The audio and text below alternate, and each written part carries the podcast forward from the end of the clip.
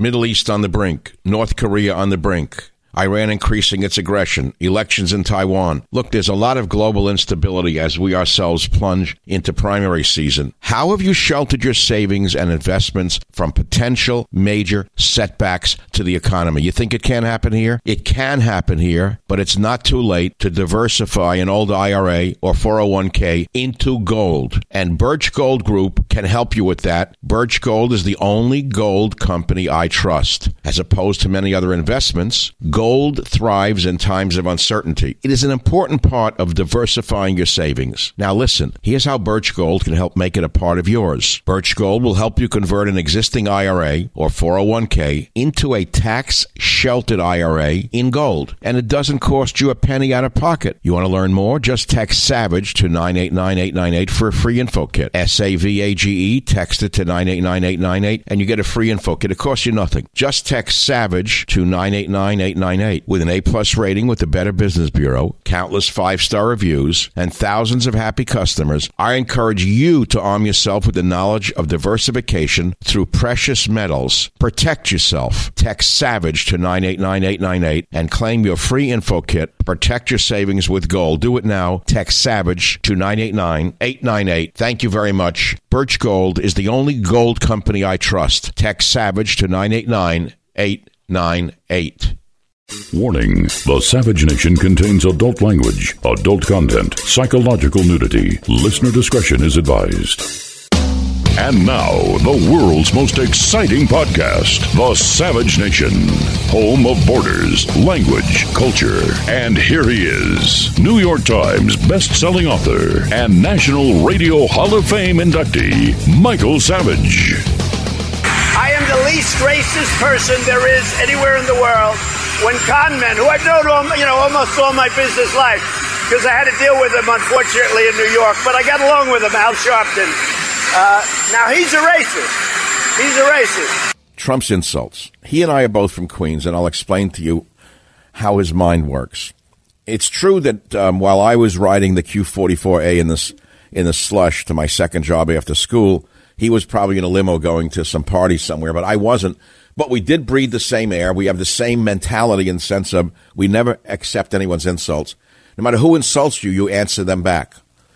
So when I open up this morning the Drudge Report and says Wire says Trump's trash talk turns off suburban women, and I say to myself, I don't really believe it. Do you believe the Associated Pets (PETS), or if you're Jewish, PETS, PETZ? Do you believe the Associated Pets story about Trump that suburban women recoil as Trump dives into racial politics. AP, Associated Pets. They write many professional suburban women, a critical voting bloc in the 2020 election, recoil at the abrasive, divisive rhetoric, exposing the president to a potential wave of opposition in key battlegrounds across the country. In more than three dozen interviews, blah, blah, blah, blah, blah the interview in suburbs outside Philly, Milwaukee, Detroit, and Denver are a warning light for the Republican president's reelection, blah, blah, blah. So they're trying to say that Trump's brazen nature and his response to virtually every insult is costing him white suburban women voters. I don't know whether to believe it or not. I'm not happy with it. I don't think he should elevate these lowlifes to the level of a presidency, but I, I understand where he's coming from. He's not an ordinary politician. He's not an ordinary president. He didn't come up the ladder of politics where he learned to constrain himself. He uh, grew up in a rough and tumble world of uh, not so much in the family, although his father was a contractor. I can guarantee it wasn't an easy life for him either. I'm talking about building huge buildings. In building huge buildings, you got to deal with the unions. Do I have to spell out what that means in New York or anywhere else? Do I have to say uh, electrical union, the Brotherhood of Electricians? The Brotherhood of Carpenters. Do I have to spell it out for you? You haven't seen enough movies? So, in order to deal with these guys, you got to learn how to talk their language. That's what he does. So, when you get a low life, and I'd like to use the word, but it's a family show. If it was a movie with Joe Pesci, I'll tell you what I think of Al Sharpton. But I can't use the word that I would use if I were Joe Pesci in a movie for Al Sharpton. But that low life street rat has the nerve to attack the president. What do you think the president's going to do? So that's where it comes from. I understand it very well. For you. look, let me give you an example. I'll make it very personal for a second before we get into all the other uh, debate tonight. Who do you think will win and who's going to run against Trump? Trump's language. Bernie Sanders, who's now Jewish, attacking Israel. Typical leftist communist bum. I'm going to ask you what are examples of corruption in your city? Do you believe the Associated Press story about Trump? All of that and more. But I want to go back to why I understand Trump's visceral reaction to insults. When I'm off the air, I'm a very, very reserved, quiet person. I never, ever go out of my way to talk to people. I try to avoid them. I don't want them even looking at me. Most don't know who I am because I'm on radio, not television. I'm getting in my car this morning. I had a rush to the supermarket to buy stuff. I ran out of everything, and I, I was in a rush. So I rushed to the supermarket, and I rushed back with the cart to my car.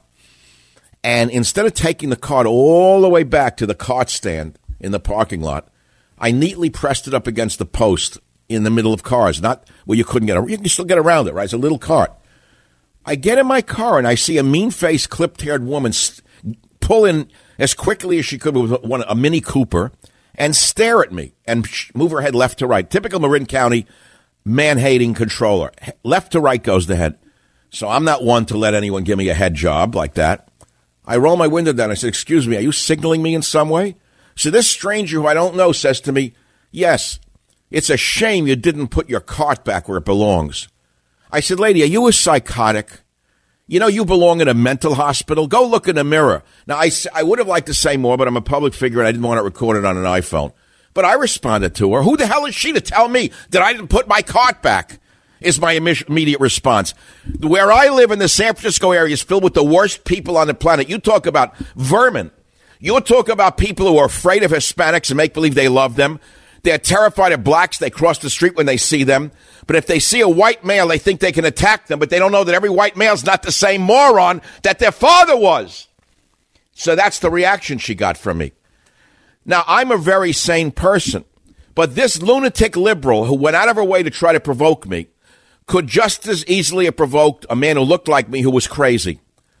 A man who looked like me uh, but was nuts, who just lost his wife to cancer, just lost his pension, and he himself doesn't have but days to live and he has a gun in his car. But that mean faced, clipped haired woman didn't think twice about insulting a stranger because she lives in the San Francisco area where the only target that is safe is a white male with some white hair, but they don't know what lurks underneath the skin of anybody. Let me tell you that. But it's an example of my volatile reaction to anyone who insults me. And it's the same exact thing with Donald Trump. That's what I'm trying to explain to you. You say, okay, why did it react to Al Sharpton? Why does it react to the four witches? The answer is because he's offended by them. And anyone who offends him it becomes a personal offense. So, no, I don't really believe that Trump's trash talk turns off suburban women necessarily. Yes, some, for sure. They want a more polite president. But I'm not so sure that they're willing to throw their vote away just because they want a little more politeness in the White House. I'm not sure of that. But I'm open to the to suggestion. So, I tweeted it out, put it up on michaelsavage.com. Do you believe the AP Associated Press poll, which says Trump losing suburban women voters owing to insults? And here's the answers we got. Uh, I'll read some of the good ones. No, I'm a suburban woman. I was a registered Democrat, almost as crazy as the pink hat wearers. Then our country went nuts. People started burning their own cities, targeting good guys in blue. I couldn't support that nonsense. Enter Trump. I'll never go back. So you see, you're not seeing that in the Associated Press story. Blair says, I love him more now than 2016. Love his tweets. Uh, Smotetsky says, they always drag up these people who claim to be Trump supporters, but his rallies are always at capacity. No, just like Hillary in a landslide, polls are fake news. Nope, nope, no. I'm getting nopes. Then all the way down on the list, someone says not even a little. Then another one says fake news about a concocted poll. No, he's got this suburban woman and he has had her since the moment he announced he would be running in 2016. MAGA. Uh, Rafael Canella says, no, Dr. Savage, this is the building up of fake news to build momentum to get Trump out of the WH. I've said this a long time ago. Every accusation is for their own fire to keep burning. No wood, just fake smoke. They will spew crap until 2020, so idiots don't forget, not me. One woman says something to the contrary. Um, he's lost me. And meaning her, not me. And another one says DJT needs to lay off Twitter. He is his own worst enemy. So it's a mixed answer. When was the last time a sane person took or gave well considered responses to a phone poll. I, I never had a phone poll. I, I hang up on anyone who calls me. I do not personally answer them myself. Now there are other topics that may be more interesting. Tonight is the debate. Are you going to watch it? I don't. Don't call me and say yes. You're going to watch it. You got people running tonight who you never heard of. Steve Bullock. I never heard of him. He's running tonight. Where'd he come from? Former Maryland representative, but a, a, perfect time for a Maryland rep to run. John Delaney. Maybe you could talk about the rats. Former Colorado Governor Hickenlooper. He's actually a, a somewhat centrist. Amy Klobuchar, Minnesota Senator Amy Klobuchar. Uh, Amy Klobuchar looks like the kind of woman who runs B'nai B'rith in Minneapolis. The kind of woman who has diabetes at age 30 from eating too many lemon meringue cakes. Amy Klobuchar looks like a loser from the get go that she wears certain stockings to keep her veins in. I don't know. I wouldn't vote. Beto O'Rourke, what a putz this one became. He has so dropped off the map that he's going so anti American, it's the only thing he's got left. Bernie Sanders attacks Israel now. Now, you know how desperate Bernie Sanders is that a Jew attacks Israel while running for office? That's his number one calling card is to attack Israel. The guy was a loser from the beginning. Massachusetts Senator Elizabeth, the, the, the, the Gail, I call her uh, Elizabeth Warren, I'm, I'm sorry to say, I am very filmic. My mind is extremely filmic. If I were filming a World War II concentration camp movie, God forbid, and I needed a, few scenes like from that movie, whatever it was, uh, Schindler's List, and I needed a female guard, it would be Elizabeth Warren playing the female guard. She has that meanness about her face. That's how she strikes me. I mean, I, I have my own view of the world. Then there's an author named Marianne Williamson who never ever heard of. No one ever bought her books. But to top it off, take a guess who's moderating. Don Lemon. Don Lemon cannot read a teleprompter. Don Lemon looks to me like he needs someone with an alphabet next to the teleprompter to read it. Jake Tapper, the last time Jake Tapper had any credibility was like never, never ago. And then someone named Dana Bash, who does nothing but da- bash Trump. So you got three extreme left wing, low IQ people moderating both debates. And what do you think it's going to be about? I hate Trump. And you, Mr. Uh, Buttigieg, I hate Trump more than Steve does. What about you, John Hickenlooper? I hate Trump more than both of them. We'll now go to Amy Klobuchar. What do you say, Minnesota Senator? Oh, no, I hate Trump more than all four of them.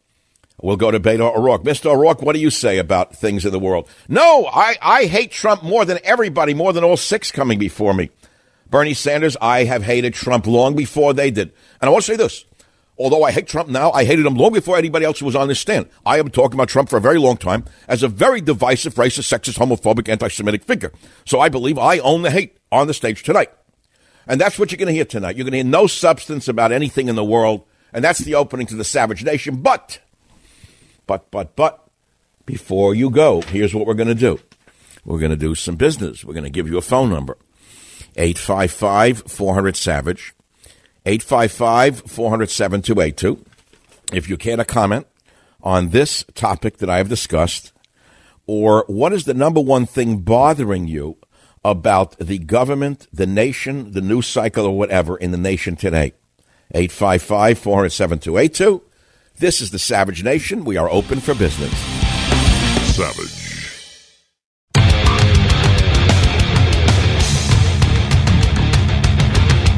you don't understand the man. He doesn't take insults from anybody. He's a little younger than me by not much, but it's the same kind of mentality, same generation. But as I say, while I was on the Q44A for my second job after high school, in the slush, he was probably in a limo going to a party somewhere. I don't care. I wish I had been born rich. I wasn't. My biggest dream was why wasn't I born rich? But I had to work. So that's the end. I probably would have been ruined if I were born rich. I have a kind of nature. If my father had money, I probably would have wound up a wastrel, a bum, a mook, a no good, a drug snorting bum. So it's good that he wasn't a rich guy because I, I, definitely wouldn't have wanted to work. You think I wanted to kill myself my whole life to get where I am? Who the hell wanted to work like this? What are you kidding me? I'm, it would have been better if I inherited the money. But okay, here's what you are. This is it. You ruin children with inheritance. My father used to say it to me. He used to say to me, even if I had money, I wouldn't give it to you. You talk about Abraham and Isaac. I, I, don't know where that came from. He'd sit in the car on the way to work, taking me to work with him. Say, I want you to know something. Even if I had money, I wouldn't give it to you because it'll ruin you. And I'm sitting here like a kid. I don't know what the hell he's talking about. Why would you say that to a son? Even if I had money, I wouldn't give it to you because it would ruin you. That's like a triple negative of you're no good, the system's no good, money's no good, and I hate you. But other than that, let's go to work, son. Let's put in a good day's work together. Get down in that basement and inhale that cyanide solution. Even if I had money, I wouldn't give it to you. Wow, that's nice. Okay, he was doing me a favor. That's like saying, okay, I'm going to beat. He, he didn't hit. He mentally tortured. There's a big difference between hitting and mentally torturing. I knew a guy who said to me, "Wish he grew up in a monastery uh, amongst priests in France. He was a, an orphan, and he said they didn't, they did not. He said they hit him, they beat him. That's how they in the Catholic Church Jesuits they beat. That's what happened. To, that's how Jerry. Uh, that's what they do. So mean, mean. Usually religious are very mean. The ultra religious are super mean in all religions. Very mean. So they beat him. They didn't mentally torture him. And he used to say to me, he he he preferred being hit to being mentally uh, put down. Would you believe it? Yeah, I know what I see. I know I'm resonating with many of you. Now, what are we going to talk about? Georgia, Robin, line one. Go ahead. You're on the air. What's on your mind? Yes, I think Donald Trump is uh, endangering the lives of many Democrats by using these hateful words in which he is using. He's just like a bully in high school, one of the baddest child. You have to talk through a handkerchief to make your point. Are you, what are you putting over the mouthpiece of the phone? I can't hear you. Well, Donald Trump, he's, he's a bully. And sir, sir, sir, can I ask you something? Are you telling me that you believe everyone who is polite and, and some of them are not bad to you? Well, Donald Trump, he's not polite. I tell you what, he just. No, I understand, but aren't there polite people who are screwing the country? Aren't there polite people who are robbing cities and towns and villages? Haven't there been polite presidents who did us great damage? Don't you think that's true as well? Well, he's just like a bully as far as in the high school and the bed. Sir, well, what do you have in the mouthpiece of your phone? Do you have like a Dixie cup? Gauze? What are you using? Well, what Donald Trump is doing. Is, no, I'm asking you, are your dentures loose? What's wrong with your voice? Well, Donald Trump is in a bully. Again, like a broken record. Sir, are you in an institution right now, a prison or a mental hospital by any chance? Well, no, as far as uh, Donald Trump is. See, again, like a broke. Sir, sir, hold on a minute. Is there a doctor near you you can call for a moment who could possibly help us with this? No, I don't mean to insult you, but we're a little worried for you right now. You're liable to swallow the phone. That would be a real tragedy in the middle of a telephone call to have someone swallow the receiver. All right, have a very nice day in your hatred for Donald Trump. No wonder he's in a bug house there in Louisiana. I think they still have bug houses in Louisiana. We need him in San Francisco. I would start with all the supervisors in the city of San Francisco, put him in the bug house put him on major medication for 90 days. Then Feinstein and Pelosi need to go in there for about a 30 day treatment with electroshock. Then maybe we'd get rid of bums defecating in the streets and find out where all the billions of dollars in highway money went. Savage.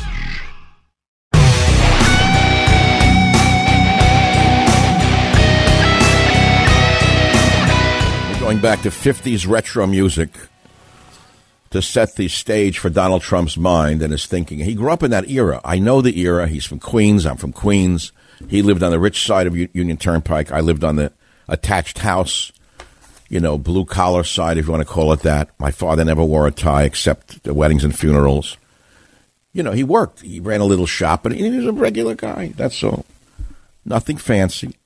Bought a used car every couple of years, a three year old Cadillac he bought a creamer. He'd always look for a creamer in the newspaper.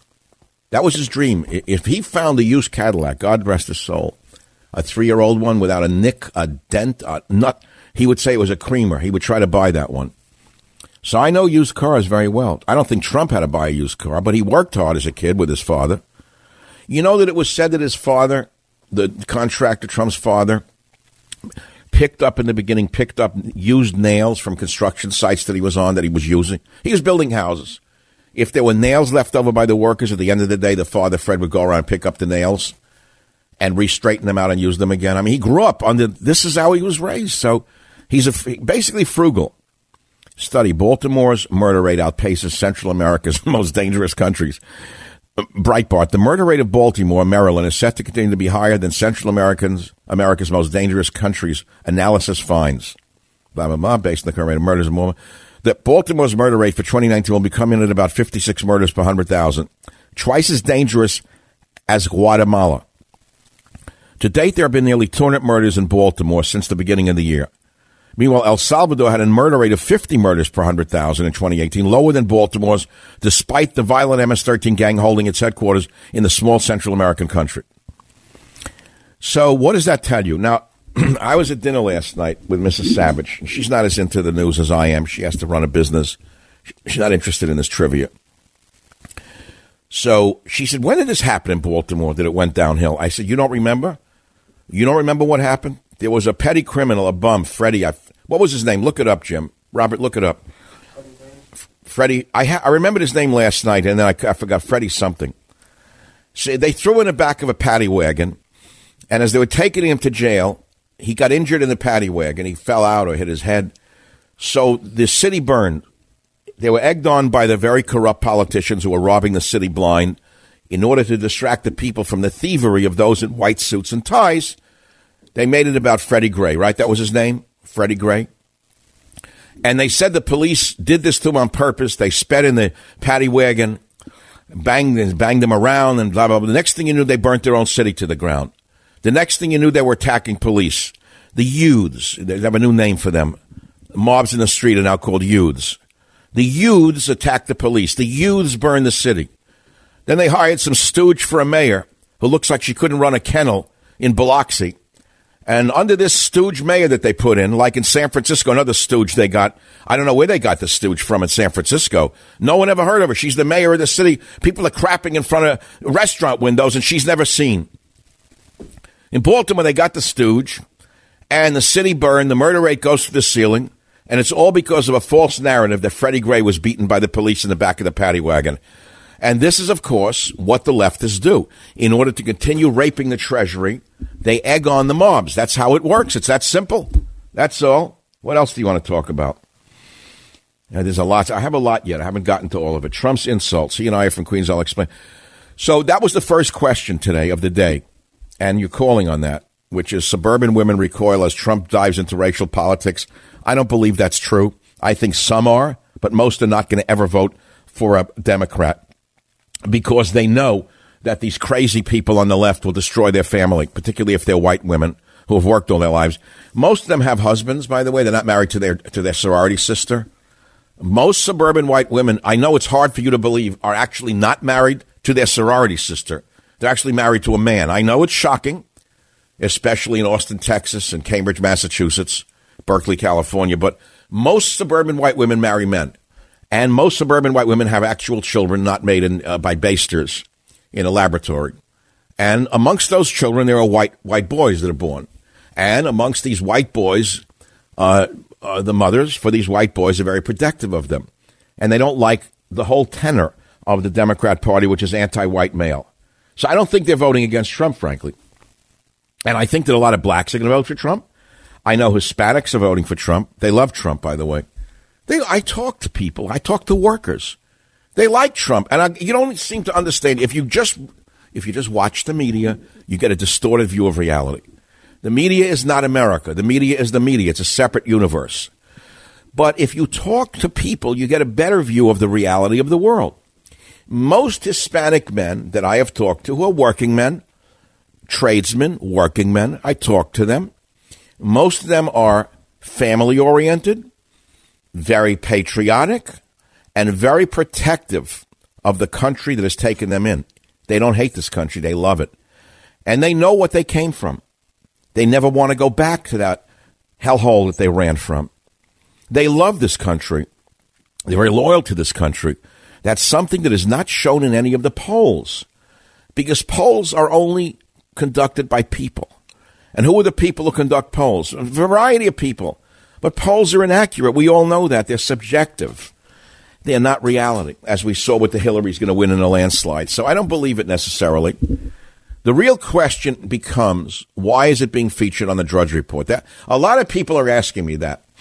Why is it when I turn on the Drudge Report, which used to be so in favor of the president, why does it seem to be on the Drudge Report?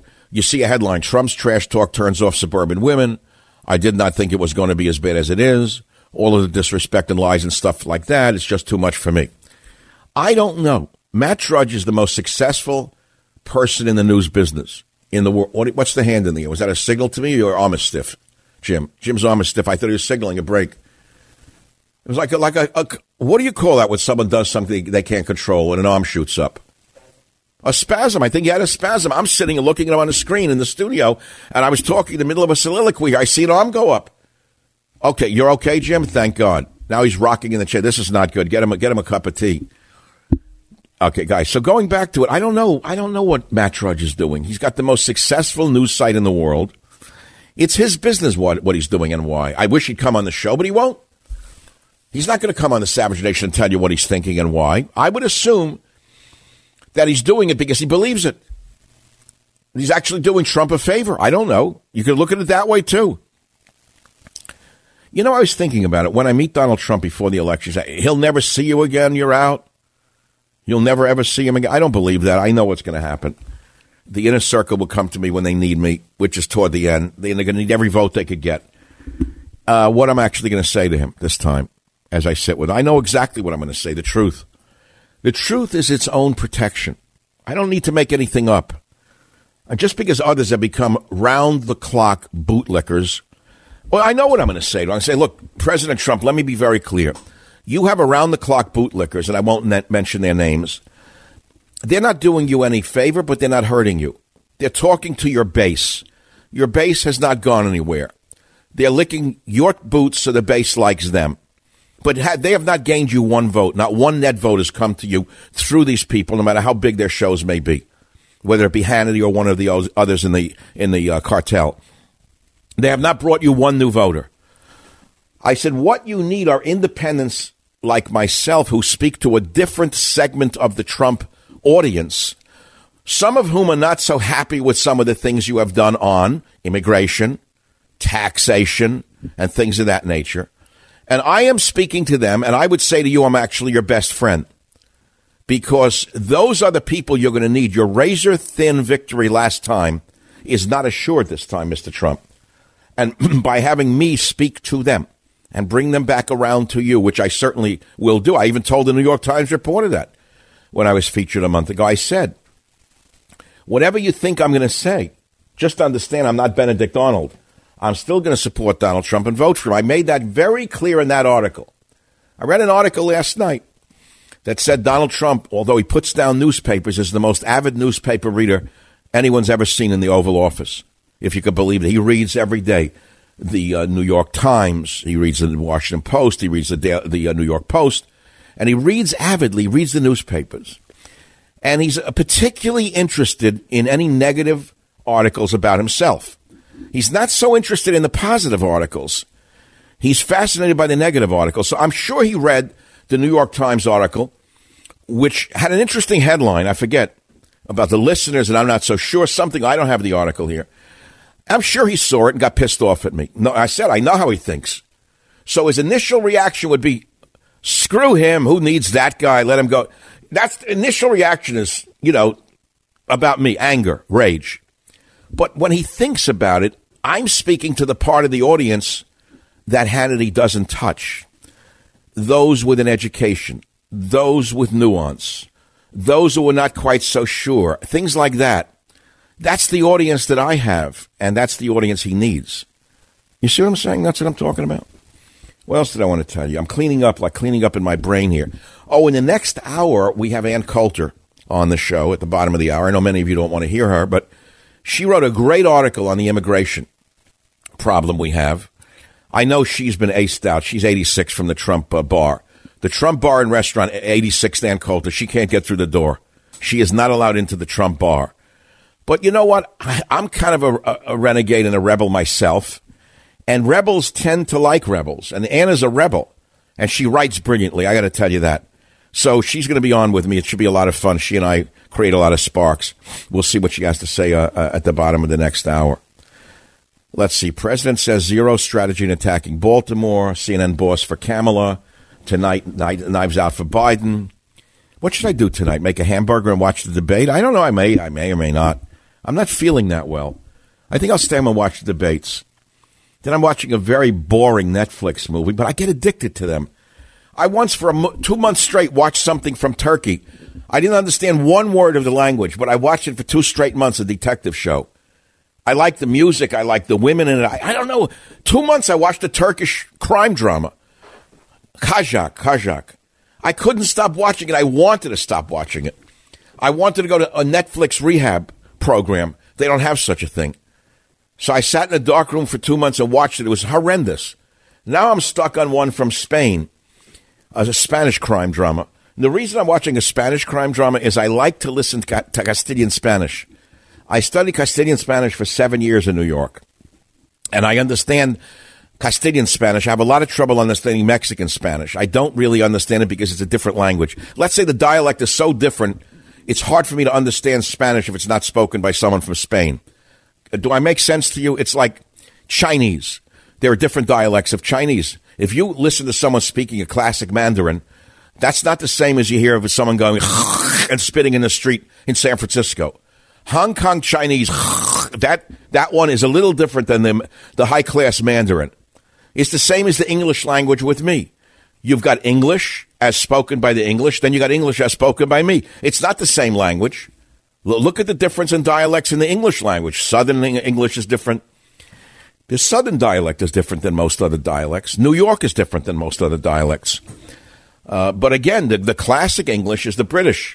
I don't trust anyone who speaks perfectly to begin with in any language. I distrust them. It's like people whose clothing is too clean. You know they're covering something up. no, people who are too like impeccable. You know, you know they're dirty. You know something's wrong under there.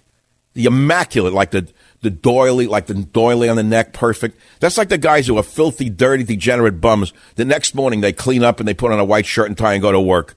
Please, I don't buy that act. That's why I uh, don't hang out with anyone. That's why I like poodles rather than people. Well, we're running short of time. If you care to comment on any of this rambling show that I am doing today, the phone number is 855 407. Oh, do I have a treat for you? Wait. Well, I'm not going to do it now. We're short of time.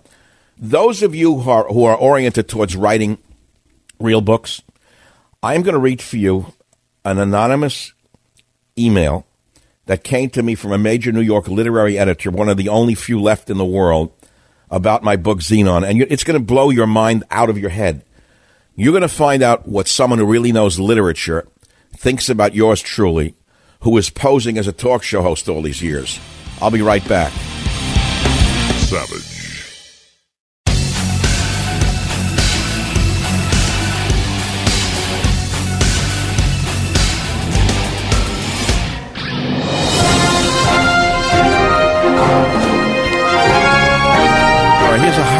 Breaking news story out of Europe, but it goes to the whole point of how liars, the liars in the media, you can't believe a word they say. So they say Trump's insults are going to cost him the election with suburban women. Here's a story. Listen to this headline. Man accused of pushing eight year old boy on the train is father of three.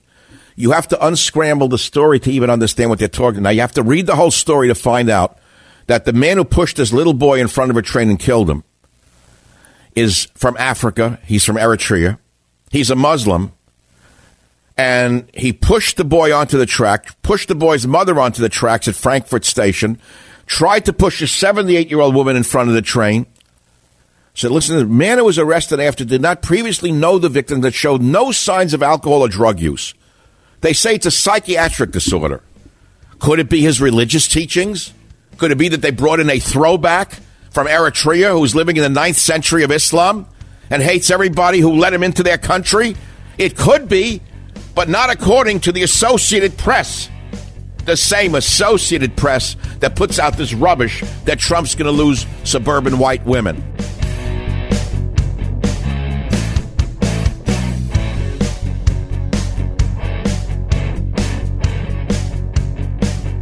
The Westwood One Podcast Network.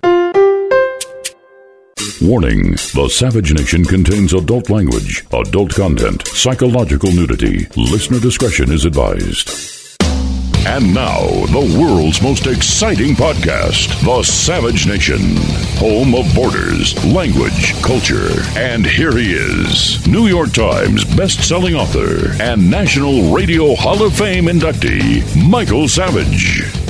People have called from Baltimore thanking me so much because all that money that's been spent over 20 years has been stolen and wasted by people like Elijah Cummings. What Elijah Cummings should do is he should take his oversight committee, bring them down to Baltimore, and invest all of the and really study the billions and billions of dollars that's been stolen. It's been wasted. It's been stolen. I got to tell you something. You're not going to believe this, but you have to just take my word for it. Where did Donald Trump all of a sudden jump from rats in the city to money being stolen oversight committee? Well, you put two and two together. I wrote an article. The Breitbart wrote an article yesterday. Aaron Klein wrote an article published on Breitbart, and the headline was "Savage on San Francisco junkies shoot up in front of children." I thought the president would be pleased by this article. I haven't sent anything to him in six months. I sent it to someone very close to him. And what is in that statement? Tell me what is in that uh, article in Breitbart. Michael Savage writes this: Where where have all the federal and state highway funding gone? The streets are worse than some African nations. Even the roadway going onto the iconic Golden Gate Bridge is a disgrace. The streets are littered. Bums rule the sidewalks. Junkies shoot up in front of children. People are afraid to go out at night. Assaults by bums are swept under the rug by the Nun newspaper. Over 30,000 cars are broken into each year. Police do nothing because the psycho lib judges dismiss those few cases that are prosecuted. Need I mention the well known epidemic of human feces on the sidewalks? Have you ever eaten dinner and seen a filthy human being drop his pants and crap outside the restaurant as you are attempting to eat? Where are Pelosi, Feinstein, and other oh so compassionate rulers?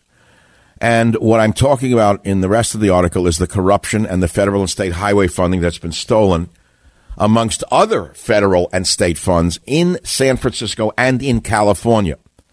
So I believe that the president also focused on this issue in the other liberal dominated cities, such as uh, Baltimore.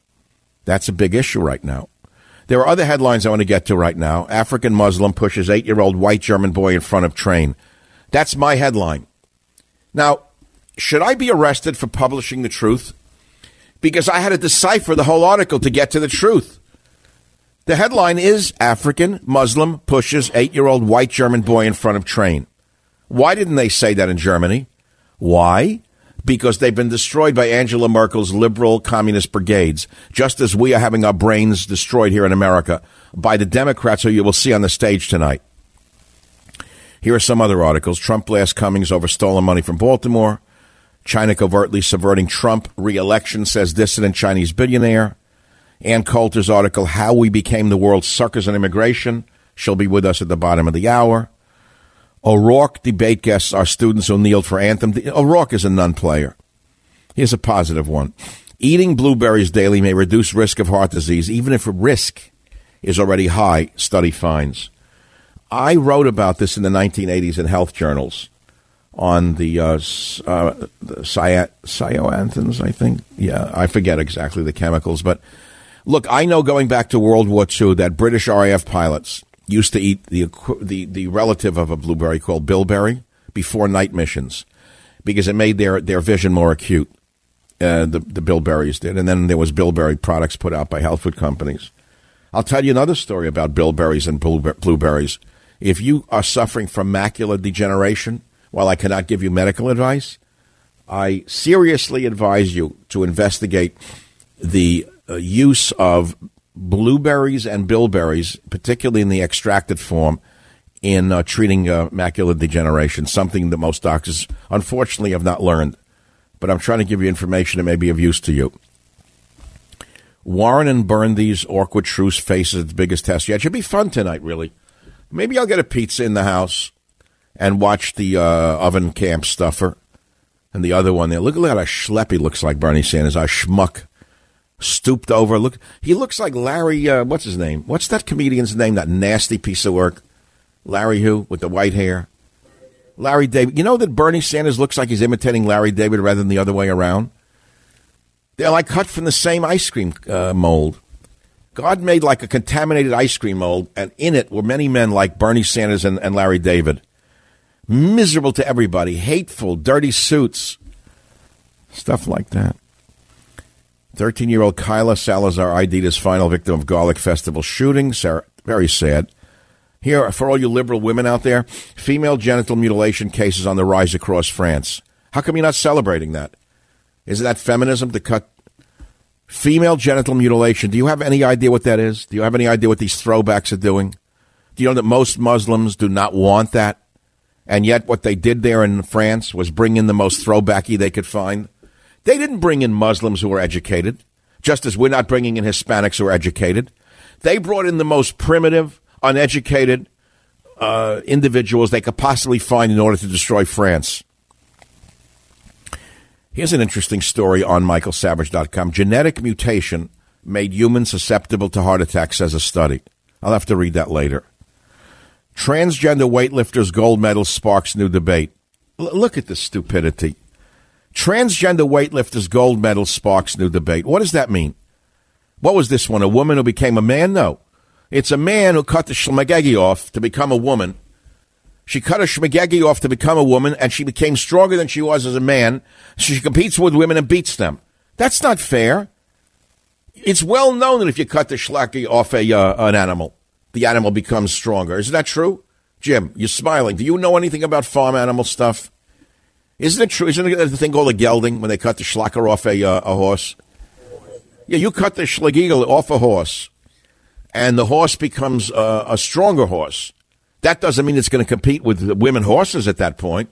It's still a man horse without a schlegeagle.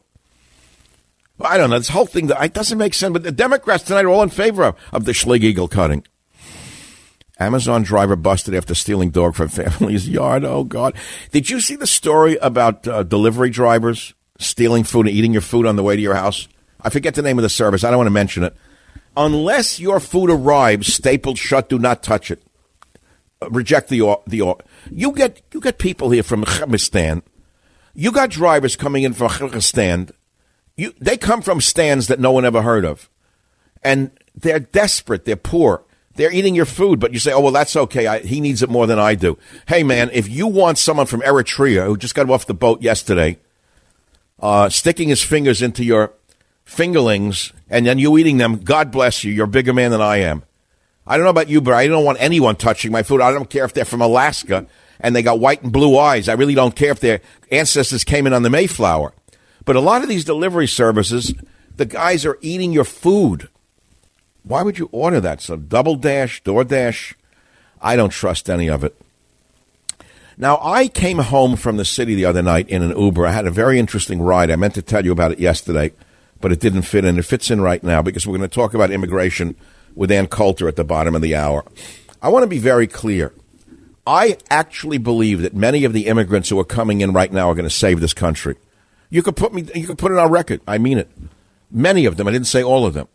I would also change the immigration policies so that if they don't work, they either get deported. Eh, there's no welfare for five years, things like that. But I don't want to go into all the details of my policy plan. Give you an example. I get in a car. At I went to Alioto's over the weekend. I still love the place. I know Fisherman's Wharf, it's tacky. It looks like the Redneck Riviera. I get it. But I know the owners, they treat me well. The place was full. The food is great. So I go there with my, actually with my attorney, Dan Horowitz. We just wanted to celebrate something. So we have a meal. And I, I, I wanted to go home by, by Uber. Okay, so we get an Uber. The guy picks me up. The girl at Alioto's who works at the front counter is a lovely person. She's from Afghanistan. That's a separate story about how wonderful those people are. So she calls an Uber for me. The guy comes, picks me up. Turns out he's from Afghanistan. And on a long ride back to my house, we start to talk. Speaks very good English. I said, How did you learn English so well? He said, I took a four month class in Afghanistan. I said, Well, how did that happen? He said, I worked for the special forces. I'm not going to give you all the details. He was a, a, a translator or something of that nature for U.S. Special Forces in Afghanistan. And they put him through language school. In four months, the guy speaks better English than most of the students that you probably have in your classroom, no matter, no matter where they're from. These are smart, hardworking people. Now, this guy is driving Uber 16 to 18 hours a day to support a wife and three children in Oakland, California. And he's also writing a book about his life experiences. And I helped him figure out how to write the book. He was so thankful to me. I told him what to do to get a tape recorder, how to tell a story. And he said, No one helped me like that. I said, Well, here's my email. Get back to me in one year when you have that book on paper. But the point I'm making is not about the book, it's about the man, how hard he's working. And there's two, there's two pieces to the story that go against the grain of the news. One is that we hear that Uber exploits workers. Well, not according to this immigrant who drove me, who works 16 hours a day or so and can support a wife and three children on his earnings. It's a great entry level position for people who have no other options. So before you negate an entire industry based upon some reports from idiots in the news business, you ought to look at the whole picture. That's one. Number two, he's telling me the story about his life working for special forces and how they, I said, how did you come to this country? He said, well, the U.S. military got me a green card and my wife. Okay. Basically, they probably got him out of there to save his life. It's like the, the, the Vietnamese who had to be saved from the communists after we were forced out of there by Walter Cronkite and his friends in the media. So, okay, so the guy's here and he's working and he's telling me a lot of pieces of his life. Listen to this. So he says, Well, tell me the worst thing that happened to you. He said, Well, when the, the Taliban came into our area, he said, We had to live underground. My father, my mother, my grandmother, we were living in an underground thing we cut out. They were starving to death for four days. He said, You know, we lived on the milk from a little, a little goat that was a pet of one of my cousins. I said, That must have been horrible. Did someone want to kill the goat, I say, and eat it? He said, Yes, but he didn't let us kill the goat because it was his pet. And we lived on the milk of the goat. It was the most horrible four days of our life. We were starving to death. And he said, then the man who owned it, the, the guy who owned it, went out after the four days and got food just so we wouldn't kill the goat. Now, I said, that's how you begin your novel. You begin your novel with that story. You sit down at a tape recorder. You tell that story of those four days. talk about the goat, the goat's milk. Talk about what you lived through. And I said, then anything else that comes to your mind, keep recording it and then typing it out. And then after a year, you'll put the book together. He was so thrilled that I told him how to put his book together that I thought I'd share it with you because many of you who listen to this show also have a book in you, but you don't know how to begin. You don't know how to begin your life story. I just gave you a hint. You'll never get from anybody in the world other than Michael Savage, author of about 30 books, including A Savage Life, back in a minute. Savage.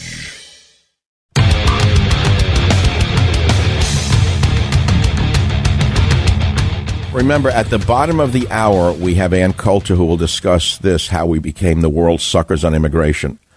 We are only one of two nations in the world with birthright citizenship. It's an amazing story that Ann Coulter will discuss uh, with us.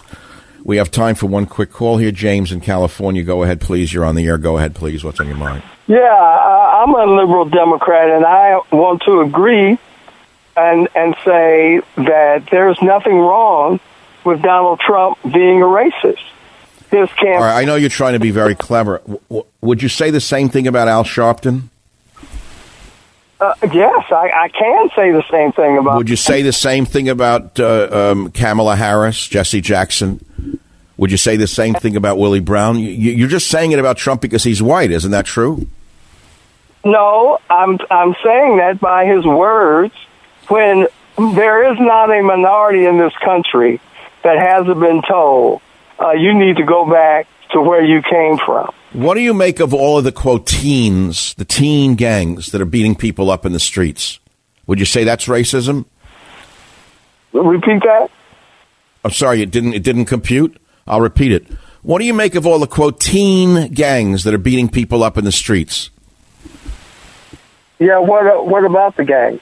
Well, I'm asking you. Wouldn't that be a symptom of racism on the part of them? No, they're criminals. They're just criminals. Even though the gangs are black and the people they beat up are white, that would make it not a racial thing, not a hate crime? Well, it can, it can be classified as a hate crime if they're using racial slurs. Why, if they're using their fists and their, and, and their feet and then spitting on the person on the ground, I don't think they need to use a racial slur. I think you would see racism in that. Did you see the beating outside of the, of the, hotel in Washington last week? I know you probably didn't get it in your neighborhood because there's no newspaper where you live. You're living in, a, in like a brain dead area. A gang beat up a white guy outside of a hotel. His boyfriend, I think a guy was gay, I'm not sure. And a gang of eight, ten kids, teens, beat him almost to death. And as he was laying there on the ground, unmoving, a girl uh, in the gang comes up and spits in his face. Now, where are they getting this hatred from? Oh, I can't speak of something that. Well, you sound like a nice person, and I don't really want to argue with you because I think you and I probably would enjoy each other's company. So I'm going to leave it go with that. I want to be something positive, do something positive, my friend.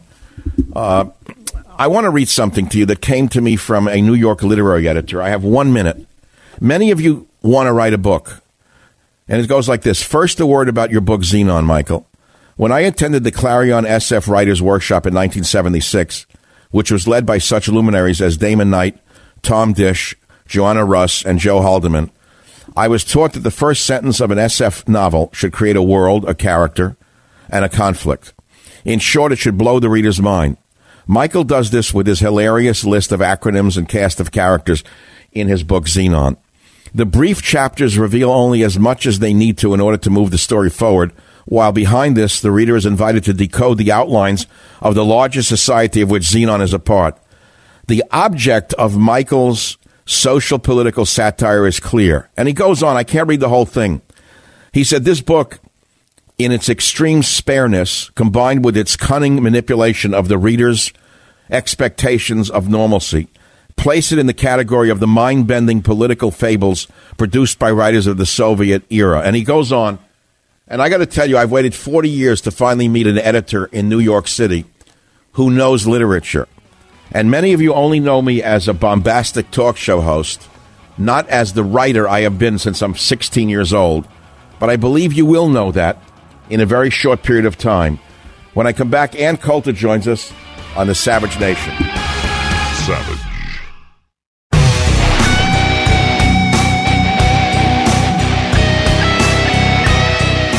Welcome back to the uh, Savage Nation. We now talk with the anchor baby of the conservative movement, Ann Coulter. Ann, welcome to the program. Glad to have you with us. What's on your mind today? Thank you. Good to be here. Now, Ann, I loved your article, How We Became the World's Suckers on Immigration. It's so brilliant. You're such a great writer. And I want to get to that in a minute. But I want to ask you something. Do you share uh, recipes or makeup secrets with Kellyanne Conway? No. Okay. I'm only joking because I know that you're on the outs with the the administration seems to have cast you aside since you became critical of the none policy on immigration, right? I mean, I'm kind of an outcast as well because I've been rather critical of the fact that we've gotten nothing on immigration. Oh, I think they're following us, Michael Savage. You think they're following us? Yes. You mean they, they know that we're right? Um, yes, and I mean that's that's as I've been telling conservatives um, who don't like to hear that Trump isn't isn't keeping his promises, and I understand that he does seem like he's the last hope, and we certainly don't want to give give power to these lunatics running for president as Democrats. Yeah, all that is true, but my feeling is We've got 16 months now to get Trump to fulfill his promises. He's afraid, as he should be. I mean, not not unduly. Um, he's afraid, he won't be reelected. And it, do, do, do you actually I, wait? And this is such an important point. the inner circle. I'm not part of it. I never have been, but I knew a few of the people. They don't talk to me anymore because I became a little critical of the fact that we were getting nothing mainly on immigration. I'm also not happy with the taxation. I'm not happy with a number of other things. But your article is really amazing how we became the world's suckers in immigration. Do you think they're actually reading these articles and they understand that the base is a little turned off? Um, yes, and I, and like like I say, I think there is some reason for concern. Trump won by 80,000 votes. It spread across four states. He only won hmm. by 10,000 votes in Michigan. Hmm. And I would be particularly concerned um, about about the midterm elections in Florida and Texas. Yeah, in the end, we won, but oh my gosh, were those elections close? And now that we've gotten a better look at Beto O'Rourke, this guy almost beat Ted Cruz. I know. It looks like the Democrats, the demographic demographic transforma- transformation of the country, they, they they could they could win. Um, I mean, the incumbent has an advantage. Obviously, yeah, okay. In the end, I'll be voting for for Trump, but yeah, I also voted for for McCain under protest, um, and for Romney quite enthusiastically. Uh, that that didn't help. So the next 16 months, I think, is not the time for conservatives. Yeah, okay, bash bash the Democrats, but I don't think this is the time to be lying about. Oh yeah, he's already building the wall. No, he's the greatest. Look at this tweet. Um, I mean, what we get with Trump there's you know this this expression um, no, no, no gain without pain. Well, to some extent that's true, but it doesn't make your workout any better if you put thumbtacks on on you know the recumbent bike. Um, I want pain associated with action. I will defend Trump um, until I'm blue in the face when he gets attacked for building the wall. Um, he hasn't done that, so I've kind of checked out on on bothering to defend him on these various outrages. With Trump, we get. Um, I mean, it's great not to care when Democrats are outraged with them, and I like that about Trump. But I'd I'd like it to be for stuff he's doing, not stuff he's tweeting. Ah, now that's a critical. That's germane to the whole issue. I try to explain in the last hour that he's from Queens. I'm from Queens, and basically, even though we're a little different in age, not that much different, and even though he was rich and I wasn't rich, we never took insults from anybody without without answering it. And I think this is part of the problem. No matter how low the person is, whether it be uh, uh, Omar the Terrible or Occasional Cortex, he will respond to them when he really shouldn't. Don't you agree with that? He doesn't have to bring them up to his level. Um, I don't know. I kind of, I kind of like the way he punches back. Again, it's just what it's what the issue is that he's responding over. I mean, I really haven't followed this Baltimore stuff except for a few 20, funny tweets I saw. Right, about it's the, summertime. People are trying to enjoy themselves in the middle of all this hatred. Um, So, okay, looking at our immigration policies, you write in the Hill, compared to the rest of the world, you think America lost a bet. yeah. We're only we're only two of, of two developed countries in the world. The other is Canada, with full quote birthright citizenship. How did that happen?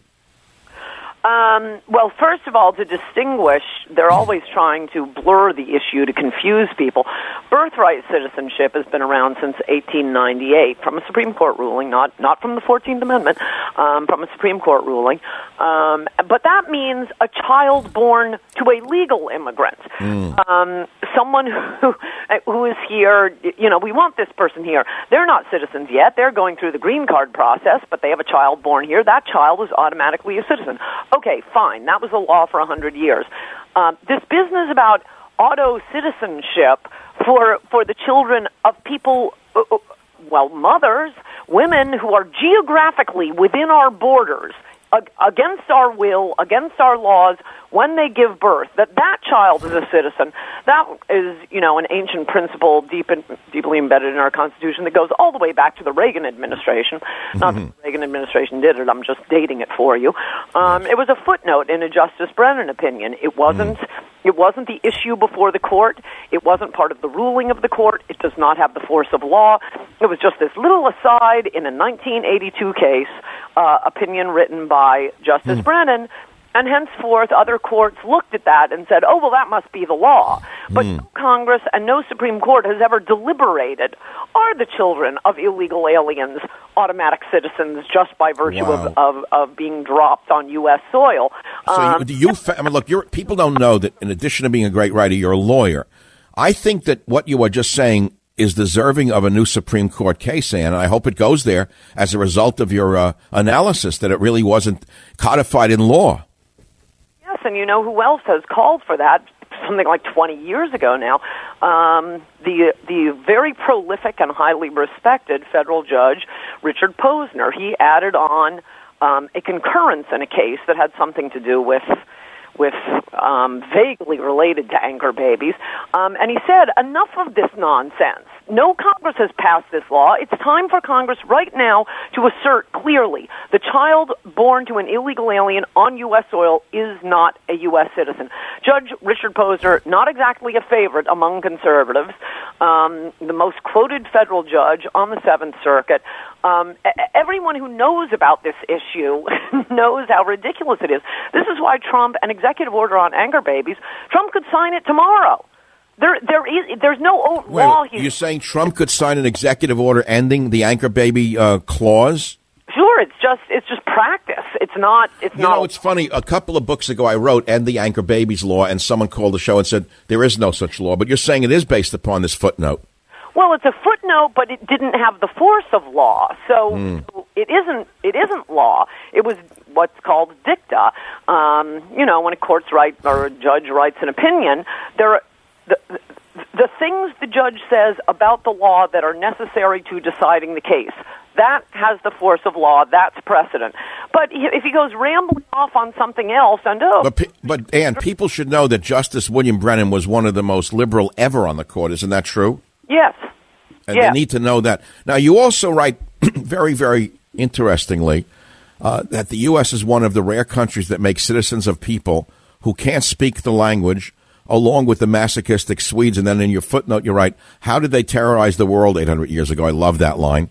The UK, Canada, Germany, Australia, Norway, and the Netherlands all have the crazy idea that citizens should be able to communicate with one another. We have a language requirement on the books, but it turns out that too is merely a suggestion. Then you talk about the lottery, in which the prize is U.S. citizenship.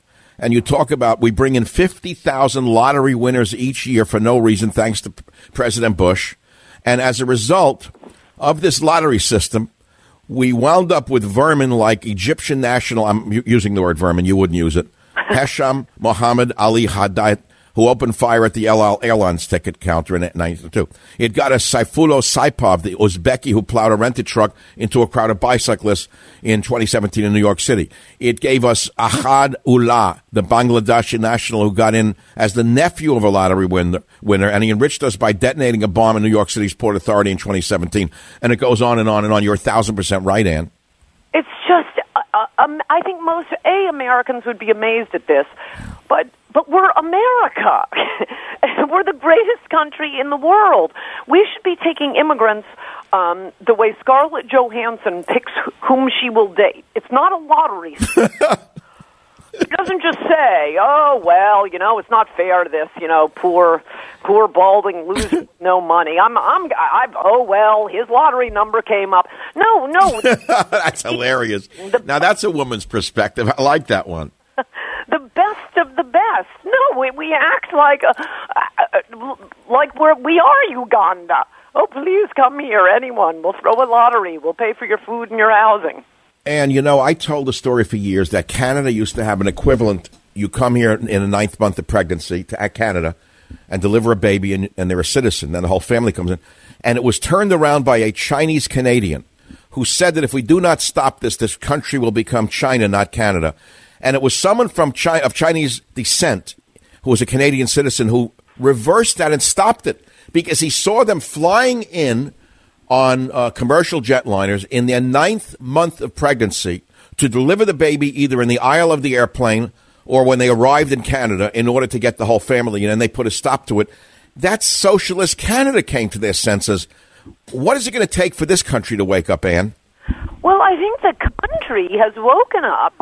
Um, every time Americans are allowed to vote on the issue of immigration, um, whether it's whether it's um, um, what was it, Proposition 187 in California, should we be giving welfare benefits? I, I ran the campaign to stop that. We won at the ballot box. It was stolen by one judge, Thelton Henderson, an ACLU lawyer. It was shocking what they did to the voters. Yes, and and in state after state, there are there are referenda on making English the the official language on on similar issues.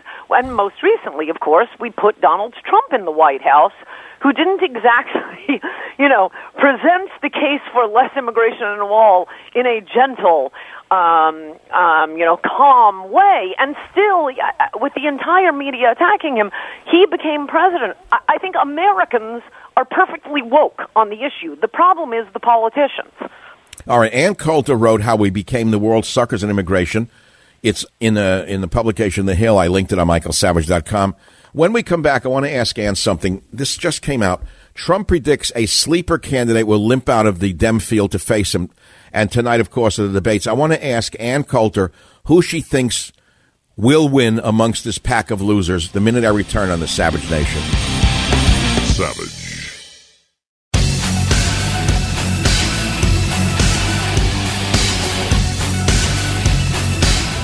As we go into the ninth inning of today's uh, Savage Nation radio show, we have with us the great Ann Coulter. And her article, How We Became the World's Suckers in Immigration, is not to be missed. It's on michaelsavage.com. But an article just came out. Trump predicts a sleeper candidate will limp out of the Dem field to face him. And who do you think might win amongst this, this group of nutcases? It's so horrifying. Um, well, my bet going back a couple of years, even before she won her Senate race, was Kamala. Uh, so I sort of want it to be Kamala just so I'm unbelievably prescient. Um, but I don't. But, I, know, she, Ann, she's not that smart. Look, I live in the Bay Area. I've watched her for years. She's basically a nonentity. She's a product of the machine. She's a creation of the machine. This is a woman who I think if you gave her a compass and told her to find north on it, she couldn't find it. So I don't know how this woman could even compete with Trump. Don't you think he'll mop the floor up with her? Of course, the fear is that the minute he does it, they'll call him racist, right? Yes, though they're going to call him that for any reason. I'm That's right. thinking about the day, this day. They're so excited on MSNBC that you know this constant calling of Trump, calling him racist, racist, racist. Um, that that um, you know that now they have you know black support for Trump has gone from from six percent to five percent. Yeah, but those are all the racist blacks, Ann. Come on, you're not seeing through it. No, no, no, no. But look at how how uh, I'm saying, but these are blacks who are either Uncle Toms or racist, according to the left. The minute any minority wakes up, they're no longer a minority. Well, I would say particularly. uh, Well, no. My point is though, um, African Americans give ninety percent of their votes to the Democrats in every election. So I don't know why why Republicans. I would I, I would like to get African Americans to vote for Republicans, but it's not like something that's going to scare a Republican. Even, Yeah, but Trump Trump said today that Biden Biden will limp out of the crowded field to square against him in 2020. How do you think that will go if it's Sleepy Joe versus uh, uh, Nasty Donald? Well, I don't know. I don't know. I think he's he's the Democrats' best best chance.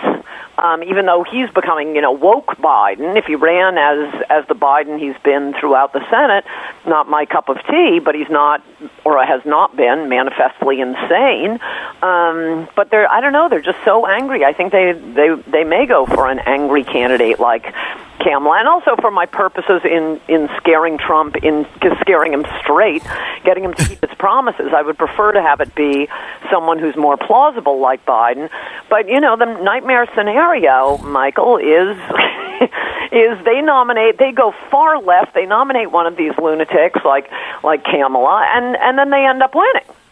But Kamala Harris is vulnerable. Her own father, who was of Jamaican uh, ancestry, said, Kamala, I think it was six months ago, we could find the article.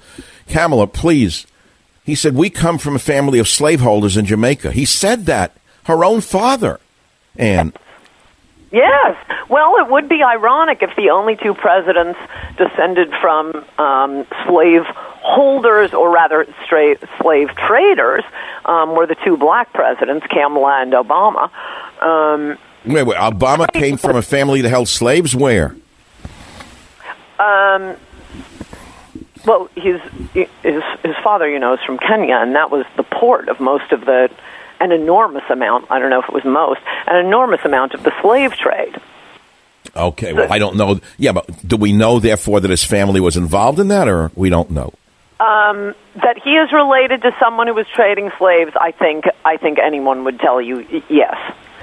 All right, but put, putting that aside, you think if you were to bet that it's going to be Biden, but it could be Kamala Harris. Ann Coulter's great article must be read, as usual. She's hanging in there. She's still fighting. How we became the world's suckers on immigration. Ann Coulter, thanks a million for taking time out from a normal, wonderful, enjoy, enjoyable life to be with us on the Savage Nation.